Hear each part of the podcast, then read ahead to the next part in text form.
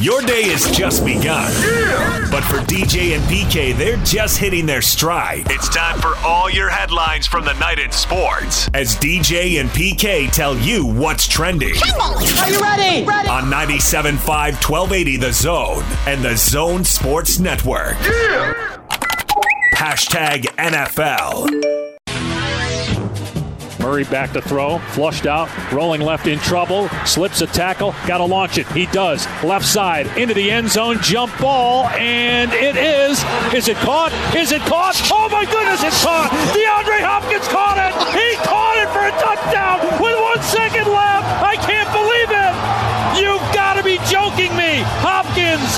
Reaches up with three defenders around him and pulls it in, and the Cardinals lead it 32 to 30 with a second left. I'm not joking you. It was amazing. Kyler Murray rolling left, throwing across his body while falling backwards, and Hopkins goes up and gets it between two defenders with a third defender crashing in right at the last second. That was awesome, PK. A game winner when they just given up the lead with 34 seconds left. Yeah, I was watching that thing live on my NFL ticket.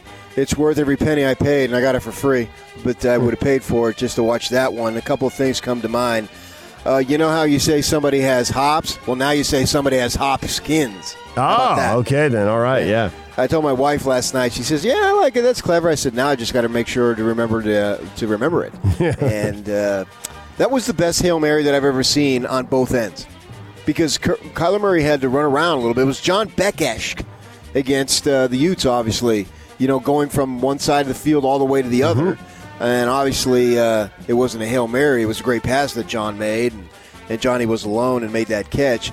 But then, so you got that, and that then this kid, his athletic ability is the reason why he was a first round draft choice in baseball too, is because he's got phenomenal athletic ability, and it was on display then, right? But then the catch, you know, normally like you take that Doug Flutie thing. I don't remember the guy who caught it, but it basically all you had to do is catch the ball. Or sometimes it gets tipped, you know, and it's somewhat of a, a fortunate bounce here or there, whatever it might be. Well, Hopkins just doing the, you know, why they do the standing jump in the combine. Well, that was on display right there. To be able to go up and just have fingers that seem like they were from Expendables and they were 20 inches longer than everybody else, and maintain your balance and still be able to catch the ball. Best Hail Mary that I've ever seen. Maybe not the most dramatic and all that stuff, but the best when you combine the throw and what went into the throw, what led up to the throw, and then the catch. And bonus reward on top of all of that. They're not tied for first place in the NFC West because the Rams destroyed Seattle. The Seahawks defense giving up 300 yards passing again. That's the worst pass defense in the entire NFL. I think it comes down to their lack of pass rush. Yeah, I, there's probably a lot of stuff, but I just don't think they get to the quarterback. But in any case, all three teams are now six and three.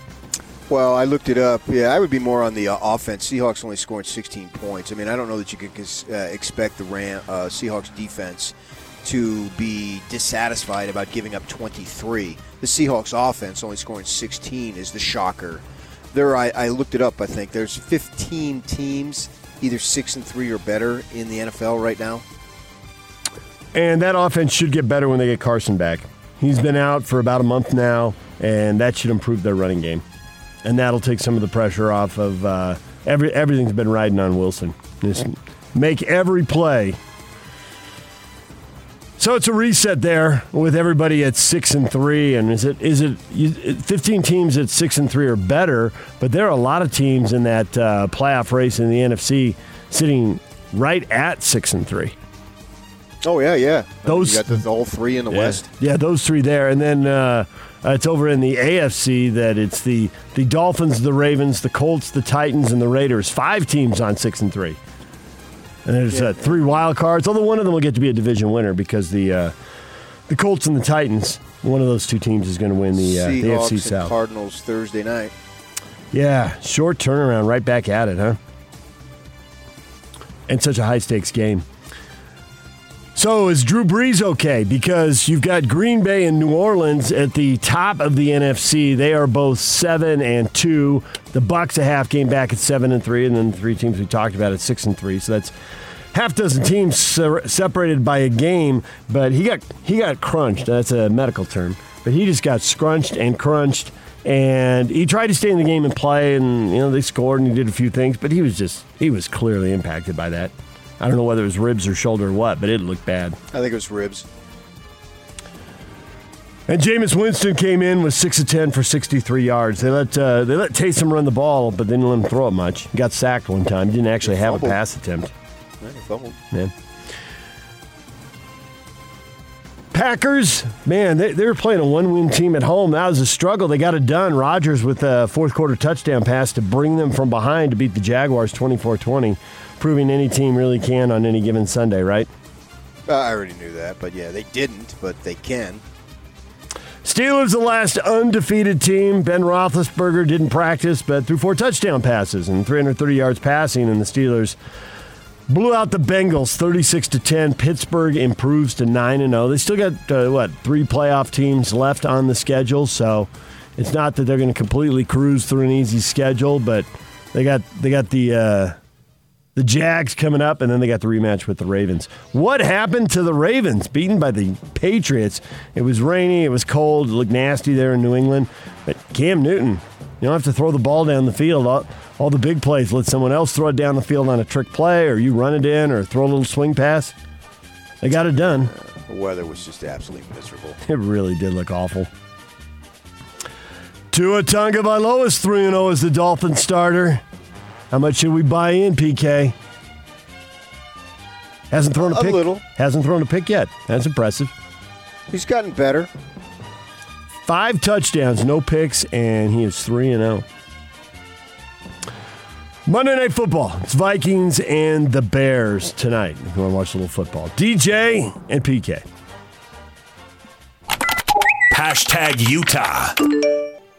A guy who was calling the rivalry game before it was the rivalry game, Bill Marcroft. So when did the rivalry game become the rivalry game? No, it wasn't really until uh, until LaVell came, or until Tommy Hudspeth brought the Marines in. Then it then football became a rivalry game. But for those of us who uh, have been there for the Bath of Fire and have the rivalry imprinted on our DNA, it goes way, way back. That was Bill Marcroft joining us for an interview back in 2011. The longtime voice of the Utes and KUTV sportscaster passed away over the weekend. And PK, he wasn't just the voice of the Utes. At that point, he was really the voice of sports. I mean, the Jazz weren't in town yet. So Paul James calling Cougar games and, and doing the sports every night at KSL. And he's doing the sports at KUTV and calling Ute games there just weren't that many voices. And uh, his voice, he talks about the imprint of the DNA there. His voice, the imprint of DNA for people who grew up in Utah, people of a certain age, from uh, 69 when he started calling Ute games, I guess 66 he was an analyst, all the way up until 2005. And that's awesome, but there were just so many people dropping everything to line up and say nice things about him yesterday. And all the other numbers and that, uh, the career is impressive, but impressive how many people he touched who wanted to remember him. Absolutely. He's a true legend. He touched me, too. Spent a lot of time with him over the years when I was covering the University of Utah men's basketball for the Watchdog. And boring, another lonely road trip. Well, it was made brighter because of Bill Marcroft. And it was made bright – right from the start too. It was not like it was anything that that he warmed up. He was my friend immediately, and the thing that I, I think that he really liked with me is in at that time I was a true uh, journalist, and Bill, his broadcast journalist days were over essentially when I came along in '93 but over so many meals, whether it be any of the three traditional meals during the day or just sitting at airports or uh, in rent a cars, He told me so many stories of what went on in the community when he was, in fact, one of the leading, if not the leading, broadcast journalist. I spent a little bit of time with Paul James, not nearly as much, so I'm sure Paul would have had those stories too. Uh, more, more. My time spent with Paul James was more in group settings, whereas with Bill, it was ten years of one-on-one, basically, and listening to his stories about how this franchise came, how this coach was hired, mm-hmm. and then it branched over because he was of the community. You and I are imports. He was not an import. He, like you do too, in, in to to a degree. If you hear anything in the community that's newsworthy, you share it with the folks who need to know at Channel Two. Well, he was doing that also. So not only did he have sports news that he reflected back, he had you know the, the term real news, but you get the point. Hard news, I guess, would be more the the term that they use in the business. And he would uh, had experience on that. And then just as a person, we would go out to eat. I said this last night on television. We would go out to eat, and we would spend time in the restaurant because we had no other place to go. It would just sit in a hotel room by yourself. And then he would tell you, he had to go home and call Joyce. I, I feel like Joyce was my mother too, because that was his wife and he would talk about her a lot. He would talk about his children, and I talked about his son Patrick, who became a doctor. And it turns out that Patrick ends up moving up uh, by the junior high a mile away, and I saw him and was involved with him in community events and all that type, those types of things. That, and I, I felt like I knew Patrick for a long time before I even met him. Yeah. because of Bill. He was a family man, he was a broadcast journalist, and then when I came along, he was the truest of the true Utes. He represented everything that the University of Utah stood for in terms of being a fan and a supporter. Jeff Judkins was one of the people lined up to talk about him, and as much as Bill was totally into the rivalry, as much as he loved Utah and couldn't stand BYU, when Juddy was uh, forced out by Majerus and decided to go down and work for Steve Cleveland, eventually became the women's basketball coach. Yeah. Uh, he said uh, he got a call from Bill right away, and you know Bill telling him, "Hey, it, it hurts that you know you're not going to be a Ute anymore, and that you're not going to be up there, but you know you got to do this. It's, it's good for you, and and I know you'll do a great job." Juddy said he called him every year at the start of the season, find out how the team was going to be. And he said he's going to miss that call coming up here in a couple weeks. So, Oh yeah, I mean he would call me and ask me who I thought should get the Heisman because he had a vote. Uh, he he entertained me. He was a walking history. Yeah. he told me time. about guys like uh, what's the uh, Chosic, what a ba- ball player he was. yeah. Yeah, I mean I never saw him. He told me about Pace. He loved Pace. He loves Pace's attitude. I never saw Pace play. Literally, never saw him play. I did. and he would tell me about the man. I know I felt like by the time Pace came along, it was another one. I felt like I knew Pace before I actually even met Pace. I do uh, the. I saw him. I must have seen him because I went and saw uh, Chambers and Vranes when they came down to play San Diego State. I went to the sports arena and saw the game, so I know I saw Pace. But uh, his senior year, they beat UCLA in the NCAA tournament, and I distinctly remember watching him go over talk to Pimm and thinking, who who is that guy? It really stuck with me. It's the weirdest thing when I ended up meeting him, and I could remember specific stuff about the game. And he's looking at me like, mm, "You're either really good or you're a freak, or you're a little bit of both." I don't know what your deal is. So, but uh, those stories Bill would tell when I got here in '92. You know, the the thing about being an import is you can come in and tell your stories, but people don't care. They want their stories. And both he and Stein told me a bunch of stuff about sports in the 70s and 80s. Actually, they told me some stuff about the, the 50s and 60s. I have random tidbits of knowledge just because of the stories those guys told me in the Channel 2 newsroom. Uh, Bill was was really good to me, and that and that helped a lot. You know, there are a lot of ongoing stories, and you're right about you're right about those news stories, PK. He covered those as uh, I mean, I was going to say horrible plane crash, but but I guess if everyone walks away, it's not a horrible plane crash. But this wasn't. This was flames, and it, wa- it was terrible. And and he was a guy. He went out there and, and did the report and all that in the mid '60s. yep, I remember it very well. Yeah, he told you about it. He told me about it, and I came across uh, old tape of it one day, and it was everything he said it was. Right, right to the T. So, Bill, uh, Bill will be missed, man. There were a lot. He, I had no idea he influenced so many. Um, People who got into the business. When we have Frank Dolce on, we can ask about him. Frank told great stories. That was in the 90s. Uh, Rod Zundel interned for him in the 80s, and then Bill hired him as a producer, and then later reporter anchor, and then Rod jumped to KSL and worked there for 25 years. And Reese Stein said he met him at a, Reese was in junior high and met him at a uh, career day And he thought, I really want to do that. And 10 years later, he was working alongside Bill because Bill hired him. So, had a huge impact on people. All right, uh, the other note on the Utes. The uh, Utes, uh, no media availability today, pushed it back to tomorrow. I think they just are hoping that they're going to have some more answers about what may or may not happen this weekend with the USC game. So, uh, won't hear from the Utes today, but that'll be tomorrow. DJ and PK. Hashtag Utah State. Shelley with Jaylen Warren next to him, and Jaylen Warren gets the snap right up the middle of the field, and off we go. Here we go. Jaylen Warren, can he take it to the house? To the 25, 20, 15, 10, 5. That is a Utah State touchdown. Jaylen Warren, 84 yards right up the gut, and the Aggies strike first in Maverik. Wow! Scarver's going to take the ball to six yard line. Let's see if he can make something happen. To the 25, to the 35, and he's gone.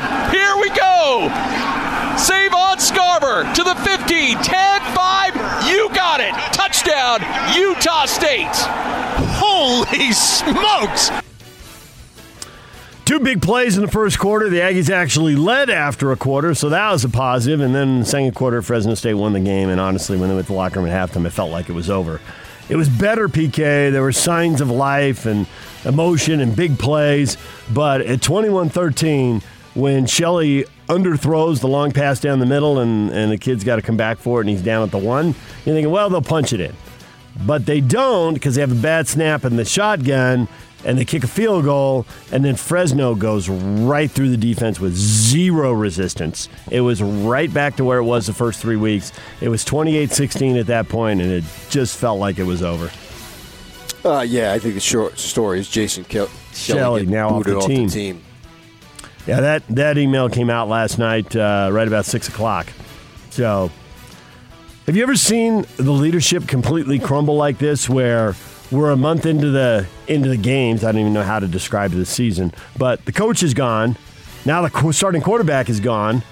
The guy, the other guy who could have been the starting quarterback, is already transferred because he saw the first guy transfer in. and It's like, yeah, I'm not going to have a chance to compete here, so he's off to Texas Tech. And then they do that game without the two guys who were calling plays on offense and defense because they tested positive. It's like this is such a disaster. Yeah, it really is, man. You're just holding on until this thing gets over and regroup. Yeah, we talked about it last night. Uh, there is one game that they might win. If you look at it, New Mexico. And if they win one of the other three, uh, that's going to be really surprising. Air Force, CSU, and Wyoming. Right. So, four games to go for the Aggies. DJ and PK. Hashtag college football. King to throw down the middle, caught by Pope. He's headed for the end zone. Pope is going to score. It's a Miami touchdown. Mark Pope from D'Eriq King. An exquisite throw and a 36-yard touchdown from King to Pope. Hooker looking to throw the ball deep out there. It's intercepted by Corey Couch. Couch makes the interception, does a cartwheel on the field. Miami beats Virginia Tech 25 24. The ninth ranked Hurricanes only have one loss, and the Canes avoid a second one right there. Upset scare on what otherwise was a, as far as results go, it was a pretty by the book Saturday. Obviously, USC they're 20th ranked. They're 2 0, and they needed two scores right at the end of the game to win again. Again with the interceptor. No, deflected. No, right through the guy's hands for the catch. This time it wasn't a touchdown. They, they needed one more play to get in the end zone. Man, these guys are living on the edge, PK. Yeah, I thought Arizona had a good shot, but uh, their pass defense uh, is not very good, and Gunnell's a good quarterback for for the U of A. They put some points on the board, and they got that receiver. I think his name's Joiner, and that I like. The running back was good, Brightwell, and so they've got something that they could have give you a scare. We'll never know with the Utes because they're not going to play them. We'll see them next year, hopefully, obviously. Uh, but yeah, SC is just living on the edge of the cliff, and so far they're still living.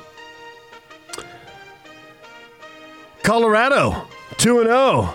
Oh. How? What do they have to do before we buy them? It's been it's been so long, and this was supposed to be so hard with a coaching change and no spring ball, but they beat UCLA and Stanford. And the score, the game wasn't as close as the score indicated. Stanford got two late scores, and they got the ball back, but I think they only ran one play when they got it back. Played well, Stanford's a mess, week. man. Stanford is a mess. They uh, have to uh, look at themselves and At four and eight, now you're zero and two. But at the same time, I'm just not going to get caught up in the results this season. I know you want to, but I, I can't. But not in the Pac-12. It's so screwed up. If you were Oregon State, would you be mad at the refs right now, or since you're not into the results, can you just let it go? Oh, you want to be mad because they gave you a bad spot? Sure. Um, I get all that. It was a bad spot. I was watching the game, but you know, get three yards, I guess, and take it out of their hands. So you can go back and forth on that all you want. ASU Colorado this week has already been canceled. COVID 19 issues within the Sun Devils program for the second week in a row. Colorado AD Rick George told reporters the Buffs would look at any and all options to play this weekend. They're 2 0. They'd like another game. What can they do on short notice? Uh, you were saying the Pac 12 seems to open the door for this kind of stuff. Merton Hanks. Merton Hanks had a, a quote uh, Certainly, we would take a look at it, I'd imagine, which is a, an oxymoron. You can't have something certainly and then say, I'd imagine, because that indicates that it's only a possibility, whereas certainly removes any doubt. But you know, he's an ex jock and didn't really understand the language. His point being that the, the Pac 12 is now open to playing non conference games, according to Merton, but I don't know what type of authority he has when it comes to that. I don't think he was given the ultimate authority to make those decisions. Uh, but the Pac 12, yeah, it's clear in my mind they should have started much earlier so they'd have some wiggle room, and now they have none, and teams want to play, especially if you're Colorado, because you're sitting on top of the world at 2 and 0. And what does that mean for this week? What does it mean for BYU? Obviously, there's possibilities there if the Cougars want to explore them. Yep, always going to wonder why the Pac 12 couldn't have at least started when the Big Ten and the Mountain West did and picked up two more weeks of games. And, uh, you know, th- those. Those leagues haven't built in bye weeks either, so when they lose a game, they lose a game, period. That's the way it is. But at least they had two more to start with, so they're not down to four or five game seasons. Yeah, I don't even know if the Utes are going to be able to play uh, next week against the Sun Devils because it's my understanding the Sun Devils have been battered. And with this contact tracing, sitting out type of stuff, they're not going to get out on the field minimally until the end of next week. So you're going to give them a couple of days after being off for two or three weeks, and then they're supposed to be ready to play. That becomes a joke.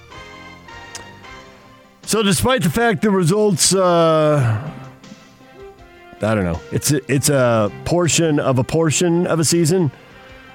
Still, South Carolina parts ways with Will Muschamp. Two and five this year, and 28 and 30 uh, in his five years with the club, and then the team owes him 15 million. Yeah, but it isn't a portion of a portion, though. I mean, they're going to play 10 games. Or set to play. We'll see. Yeah. So see if they actually get to play 10. record there. This is- Right, and it's I the previous it's the previous years as well. Yeah, exactly. DJ and PK. Hashtag NBA. The Lakers expected to trade for Oklahoma City Thunder guard Dennis Schroeder in exchange for the player they pick Wednesday with their 28th overall pick and Danny Green. Ready for NBA draft and the draft order going to get mixed up. There's going to be trades. Boston reportedly looking to move a pick or two that they've got too many first rounders. They don't they don't have room on the roster for all those guys. Well, as far as the Lakers go, I mean, that makes him better. He's a better player than Danny Green. James Harden reportedly had hopes of joining the Nets. He doesn't like the direction of the Rockets franchise and their ability to compete for an NBA title. Okay, hopes, but that's a huge contract. Is that really going to work? I don't know. We'll be talking NBA uh, later today. Still waiting for the time to get nailed down. Bryan Kalbrosky, NBA draft analyst for USA Today Sports, giving us a lowdown on the draft Wednesday nights. We've got the, that to look forward to. Stay with us. DJ and PK. Hashtag Major League Baseball. Dodger legend Tommy Lasorda hospitalized. He's in the intensive care unit in Orange County. Uh, the team announced it yesterday. Lasorda, 93, described as resting comfortably, according to the team. He attended the team's Game 6 victory that clinched the first World Series title it won since 1988. Can you explain to people? I mean, Lasorda is a big deal in baseball, but how big a deal he is in Dodgerland and how quotable he was for how many years? Oh yeah, he was a larger life personality in a super sized media market, and he had personality. I mean, he's a little Italian guy, obviously from Pennsylvania, And Italian guys from the Northeast know how to talk. Believe me, I can verify that. and, and he knew how to do that. I can just, I've interviewed him a million times over the years. Uh, just I wasn't a Dodger beat writer, but the the course of the season, if you're a breathing body, you end up covering Dodger games because the regular guy needs a break. And so, yeah, he was as entertaining as they came. That's for sure. He understood the marketing aspect probably as well as any manager in the history of the game he could sell it. And they were drawing 3 million people, but he didn't back away from it. He kept selling it. Right. Miami Marlins have hired Kim Ng as their general manager, first female to hold the GM in Major League Baseball history. Uh, nine years as MLB's senior vice president for baseball operations, also an assistant GM for the Yankees and Dodgers. So sounds like there's a lot of background there. Now, on the other hand, uh, and a lot of uh, you know preparation for this moment, right? The career arc's been leading this moment, but Yankees and Dodgers have money the Marlins don't have. So on the other hand, uh, does working for those franchises prepare you for the hand you're going to be dealt in Miami? Well, yeah, but you just went to the two franchises that have the most amount of money, so Yeah. you can. Most of the teams are in her situation, so uh, she had the relationship with Jeter, and I think that's what helped there. Plus, plus, she's another North Jersey gal. There Went it to high school about seven miles from where I grew up. Which in high school? Give us one of those n- Uh, Jersey names. I think it's Ridgewood. High Ridgewood School. High School. Yeah, yeah. It's only yeah, it's minutes. I could have rode my bike uh, if I wanted to, uh, and uh, so she's got that. You know, she's smart. I- It's funny, you know. It's a big thing. I get it. It's a woman. It's an Asian woman, and for those folks that want to make a big deal about that, I fully understand it. But that's a day-long story because when she gets on the job, which has already uh, happened, it's what do you do with the job and, and, and how do you perform?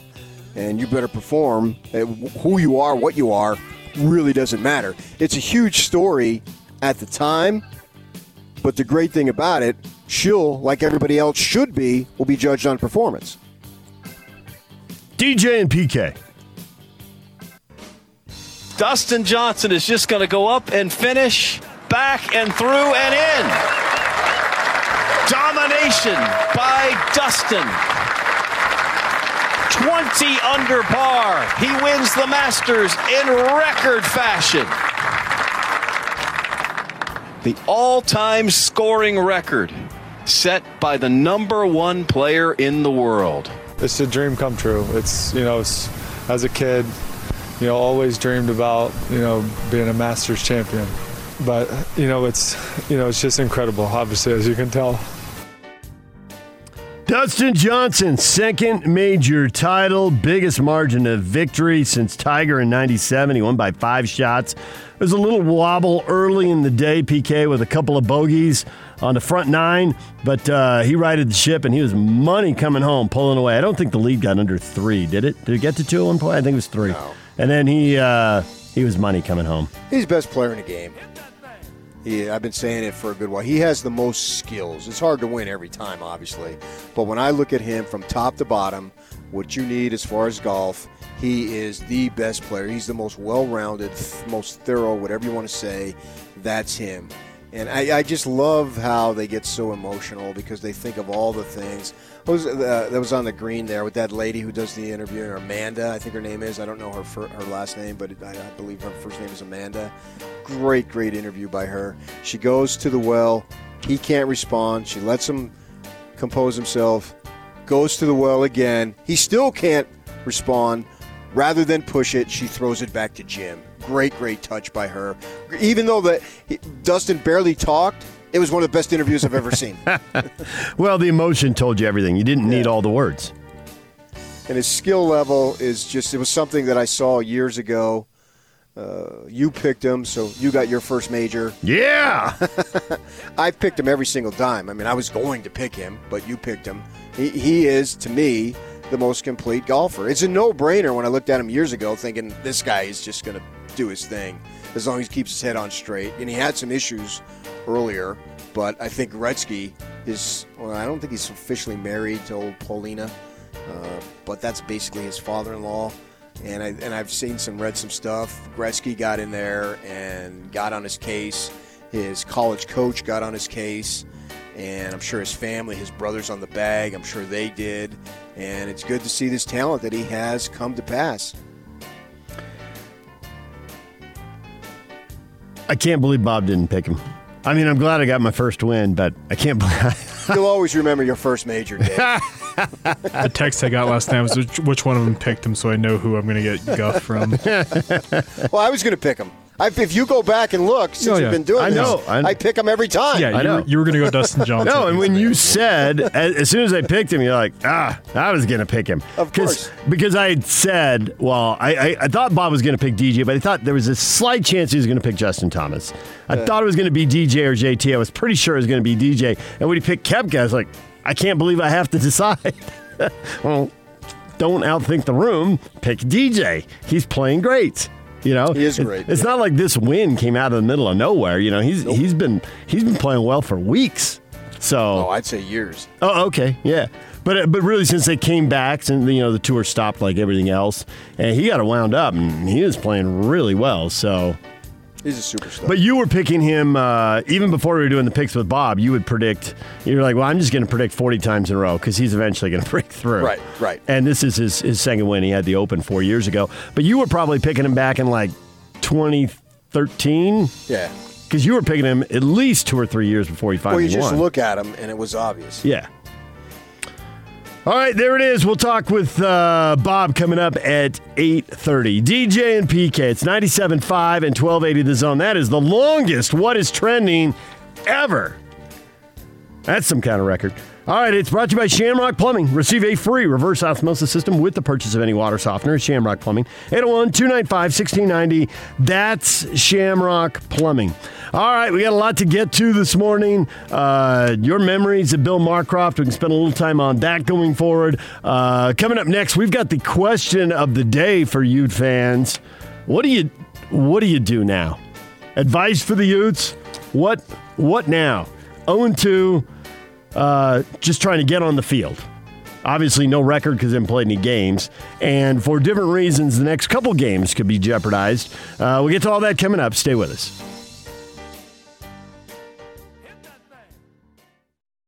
Let's go. The Big Show It's a big deal. with Gordon Monson and Jake Scott. the general manager of the Utah Jazz, Justin Zanik. You know, it's pretty easy to go through in an analysis of the season and see what the strengths of our team are and what are the things that we have opportunities to improve at. So certainly finding talented wing and guard defenders that don't compromise spacing. There's a multitude of ways that we can try to accomplish that. We look for high character, unique players, and they can come in all shapes and sizes, but we have multiple ways to address that and see if we can have a little bit more of a comeuppance defensively for the team. The Big Show, weekdays from 2 to 7 on 97.5 1280 The Zone and The Zone Sports Network.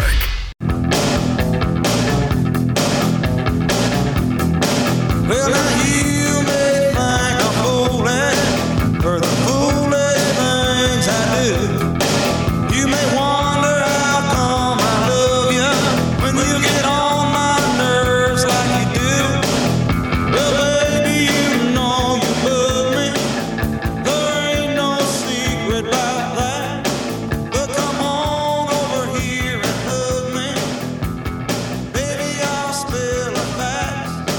Hot Takes or Toast is brought to you by Jerry Seiner Cadillac. Get 0% financing for up to 72 months, plus $2,500 purchase allowance on a new 2020 XT4, XT5, or XT6. Shop your way at Jerry Seiner Cadillac. Little Springsteen. There's plenty of songs with Cadillac in it. Yak will rotate through them in the coming days. All right, PK, simple question for the Utes. When you got a six, seven game season and the first two games haven't been played, what should the Utes do now? Lucas says you got to accept what's not in your control, keep working hard, and hope for better weeks to come. Trent wants him to throw a Pac 12 COVID party, and there's a long line of people led by Scott and Fritz who want him to punt. Punt. Or, in the words of Tom, shut it down. It's not fourth down yet. You can't shut it down. You're you're part of a conference. You can't bail out on them. if you get to give somebody else a game coming up and another $5 million from a TV network, don't you have to go play it? Well, if it can be played, yes. I mean, but there was thought that not all 12 would be in back when. So that was a possibility. And you, if you listen, and I got on the thing on Friday with Mark Harlan, and he's not willing to fold it up just yet. So he's going to see what happens. And, you know, I talked to somebody at the U last night, and they said, hey, make sure you send the message just because there's no media availability today doesn't mean they know that they won't be playing Saturday. Mhm. They're going to go ahead and figure these things out and and they'll have announcements tomorrow and it might be that they don't play. They might make that announcement tomorrow or they're going to well we're going to try to do like they've done the last two because the last two both came out on Friday. So they could go in that direction too, so we won't really know uh, and basically until SC gets on the plane, if in fact that even happens, uh, I would assume once they're on the plane, we're good to go. But that never got to that point for the Utes in their away game that was supposed to be in, uh, Pasadena on uh, this past Saturday night. On Friday, they never got on the plane. The prior week, Arizona never got on the plane. The thing that's disturbing is that the Sun Devils and Ray Anderson, their athletic director, he called it a week ahead of time. Now that's the first time we've had that that's not good. I mean, that's just not good at all. So I don't see that the conference can have a legitimate conference race. I still see that these kids want to play, and sure enough, you know, with the UC Los Angeles and Cal playing sat Sunday morning, we had to read all the people who have jobs lecture us on how they're taking advantage of these kids and blah blah blah and, and this and that, and it's almost not quite. It's almost like the people who say the schools should be closed. They they some of them do, but maybe some of them don't have kids in school and understand the ramifications of how difficult that is. And we went through it uh, in our own family, but I don't want to get off on that uh, last spring because we'll worry about that uh, at some other time. But these kids want to play football.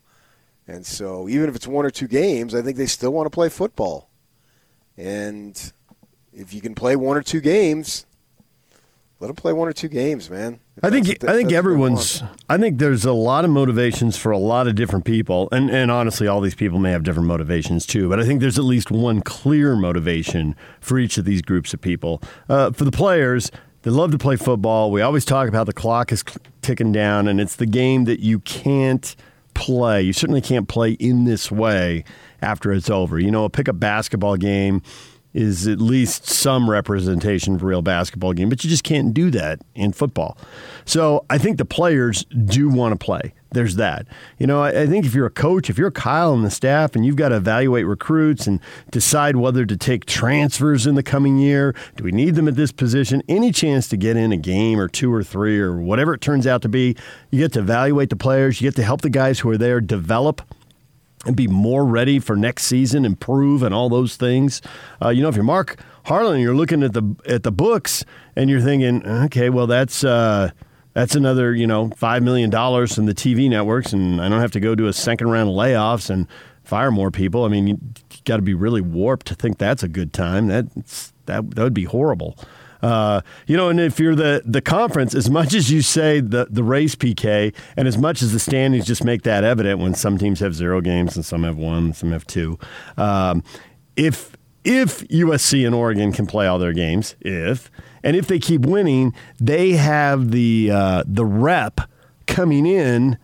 I still can't rule out. I also can't guarantee, but I can't rule out that they would be in a playoff. Which for the Pac-12 and all the years they've been ripped for not getting in a playoff, if you have a chance to get in, get in and at least shut people up for five minutes. Probably, probably get uh, torn down. You know, in the preseason predictions a year from now. But if you can, and I don't know that they can play all the games. I don't know that they can win all the games. Oregon, did Oregon look that dominant to you? You know, do they look unbeatable? I mean, SC obviously looks beatable. They've nearly been beaten two weeks in a row. So I don't know if they can pull it off, but they got the rep if they do. I just can't get into that at all. I mean, you're going to hammer that. I'm not going to be able to help you. I think it's bogus.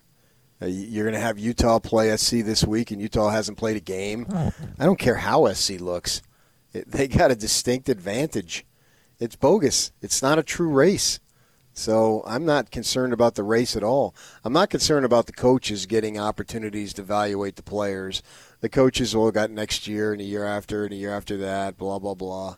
Uh, I'm more concerned about the the uh, the kids and, and the people in the athletic department whose jobs are riding on them playing. So those are the things that concern me the most. I mean, some beauty contest that some 13 member committee decides whether SC or Oregon can get in. That seems so trivial right now, and I, I, so I'm having a hard time mustering any any enthusiasm over that. Blair says, with nothing left to play for in the Pac 6 or 8 or whatever it is this week, they should salvage their season by scheduling BYU, who will come to Rice Eccles and play them tomorrow if they ask. Yeah, I'm not sure that's in Utah's best interest to do that, though. Because it'd be a game kids want to play, especially in state kids would want to play that game, wouldn't they? Oh, everybody would want to play the game, but yeah, but is that in Utah's best interest to do that? To because if you can play, you ought to be playing a conference game. Yeah, I guess it would come down to Dece- first thing that pops into my mind. I haven't really considered this to be honest, but would be December nineteenth when they're going to play that seventh game. If there's an odd number of teams available that week, plug it in there. Otherwise, see that. yeah, But I, I think your first obligation is to keep the money in the conference, not Yeah. to help out BYU. yeah, that is your first obligation. You've you've you've uh, that that's the deal you made going into conference. Right. So, but but if the conference ends up with an odd number of teams one week, you know, it was Oh, good that we you got to that point, sure, but we're Yeah. not even close to that. that that's still a month away. That's a guess plus. at this Yeah, point. Yeah. All right, DJ and PK, it's 97.5 at 1280 The Zone. Hit us up on Twitter. David DJ James, you can hit us up uh, on the app. Use the open mic feature. Send us your audio, your takes. What should the Utes do now? This is two weekends in a row without a game. Uh, we got uh, this is this got a lot of uh, a lot of people weighing in. PK, we got over hundred people posting on Facebook over the weekend on this. Uh, more in a moment. DJ and PK, and coming up. We're going to talk Masters with Bob Casper at 8:30. The Masters recap, a historic weekend for DJ, going 20 under. And Frank Maile, the Utah State football interim head coach, joins us at 9:30 with Jason Shelley off the team. We can talk to him about that and the game Thursday at Wyoming. DJ and PK, it's 97.5 at 1280 The Zone. Now let's get this party started. This is Hans Olsen and Scotty G on the Zone Sports Network. My opinion is BYU has not been as friendly to Kalani as they need to be, or should have been. He was going into a lame duck year before they extended him to 2023. This would have been his lame duck season, and they extended him midway through last season. That's pushing it too close to the edge. If he goes undefeated and has a top 15 pick, BYU better show him some confidence and extend him out another two years and be like, hey, we just want to show you we really screwed up on the first lack of extension. They better show him now before the offers come in. Because if you don't, I like that university, but if I'm coaching there and I've got a Power Five team that comes swooping in and they're like, here's 3.2 and here's um two and a half million dollar increase on your coaching pool. My name's on that contract. Hanson and Scotty. Weekdays from 10 to 2 on 97.5, 1280 The Zone and the Zone Sports Network. DJ and PK is brought to you by Action Plumbing, Heating, and Electrical. Spring into action now. Mention this ad and receive $33 off any service. Call Action today at 801 833 3333. That's 801 833 3333. Action Plumbing, bringing you DJ and PK. Ton of people weighing in. What should the Utes do now? Greg says, well, get ready for SC. And he says, that first game at UNC, that should be interesting. And then the laughing till he's crying emoji. Is he anticipating first game versus third game in a blowout? Although SC doesn't seem to blow anybody out. I don't know. You'd have to ask him. I don't uh, understand why he would anticipate a blowout. I never would see that to be the situation anyway. I think that uh, Utah has a representative team, and the way Utah plays, I mean, they're hardly ever blown out. They're blown out sometimes. I mean, they basically were blown out in their last two games last year. Uh, but so it's not like it doesn't happen. But with them in SC, I mean, they've had some really good games. It probably I'd have to go back and look three or four, five good games off top of my head here recently. So I would suspect a hard fought game. It's just, hard for me to really read into and take it. it. If they get out on the field, that's the most important thing, and that's what we want. The result to me, It's not like I don't care about results anymore, but I just don't see how you could see that. Well, this is one team's been just on a practice field for weeks and months. The other team has been tested twice. How you view that as, as fair? It's bogus. It's a bogus race. But if they get the opportunity to play, play. And absolutely, I want them. They've got four games scheduled, right? Uh, three. Uh, uh, oh no, what? what It's they got? four plus the one. five, Five. Right. Four plus one. Yeah, for five. So we don't know what that fifth game would be. So they got four. I hope they play all four of them, man. And if they go, four, oh, my point is, if they go zero and four, four and zero, I don't know that I'm going to read a whole lot into it. Uh, but just the opportunity to get out there and play, it, to me, is more important than what are the standings. I, I just don't see how you can how you can look at this and see. Well, I mean, we this is a regular game compared to what we've had here. I mean, it, it just isn't. But it doesn't mean they shouldn't play them if they can. And if it's just for the sake of money, I am sorry. I'm not tired. Not sorry. I'm tired of these people and their high moral horses telling us, "Oh, they're just playing for money." Yeah, well, and you got a job. You're the ones preaching to us, and you got a job. That's what drives me crazy. Is these people who have jobs are preaching to us about what other people should do, the possibility of how it can affect that. I mean, last week they laid off how many folks at BYU in the sports information? Five. Was it I was told five of five That's of the awful. five of the seven full timers. Yeah, come on, That's what I was man. told. Yeah. Suck. That's Yeah. brutal. Right before the holidays, it could be in the middle of whatever month. It's it would still suck. brutal. Yeah. As someone as yeah. as someone who's been let go of the month. right. I suppose the holiday is extra salt in the wound, but it you know, it, it, it would suck on June 1st, it would suck on Right. August 1st, it would suck on October 1st. Of course, yes. So, and if and if a game or two can help with that, I'm going to let some dude or some gal with a with a typewriter to go old school preach to me. Shut up! I don't want to hear it. Jay, I think 2021 save the eligibility on all these athletes. Jay, they already did that. that. They already did that. The NCAA got out in front of that. That was a, a good. The NCAA is easy. They they make enough mistakes and they're a long way away, so they don't snap back at you, and they they tend to tee themselves up to get criticized. But they got in front of that and got that right. This is a free year, and a, a lot of athletes may not take it. You know, there may be people who graduate and want to get on with their lives. For sure, there's going to be NFL draft picks in the case of football and NBA draft picks in the case of basketball who are like, "Mm, I, I was only doing this till I was draft eligible anyway, so I don't I don't need the extra year. Um, but yeah, everybody's everybody's getting the extra year. So yeah, I don't see uh, number five for Oregon, Kayvon Thibodeaux. Wow, I got the extra year back. this guy should have been allowed to go after his freshman year, and he's a sophomore this year. Defensive end, uh, stand-up linebacker. Chris, is, as Majerus would say, he creates havoc all over the football field. So he's just a matter of time before he's draft eligible, and then he's gone, as he should be. We all agree with that. So there'll be plenty of guys who have that opportunity and they need to do that. And there'll be others who will say, "Yeah, I'll do it," and others say, "Nah, it's just too much of a grind, too much. I can't give them the commitment that they need." And they'll make that mature decision. Well, and, and there'll be other players coming along, and they try to recruit over the top of you. And if you're not going to start, you may not want to go through the grind. If you know you're you're not playing much, so there, there'll be a lot of reasons. Right.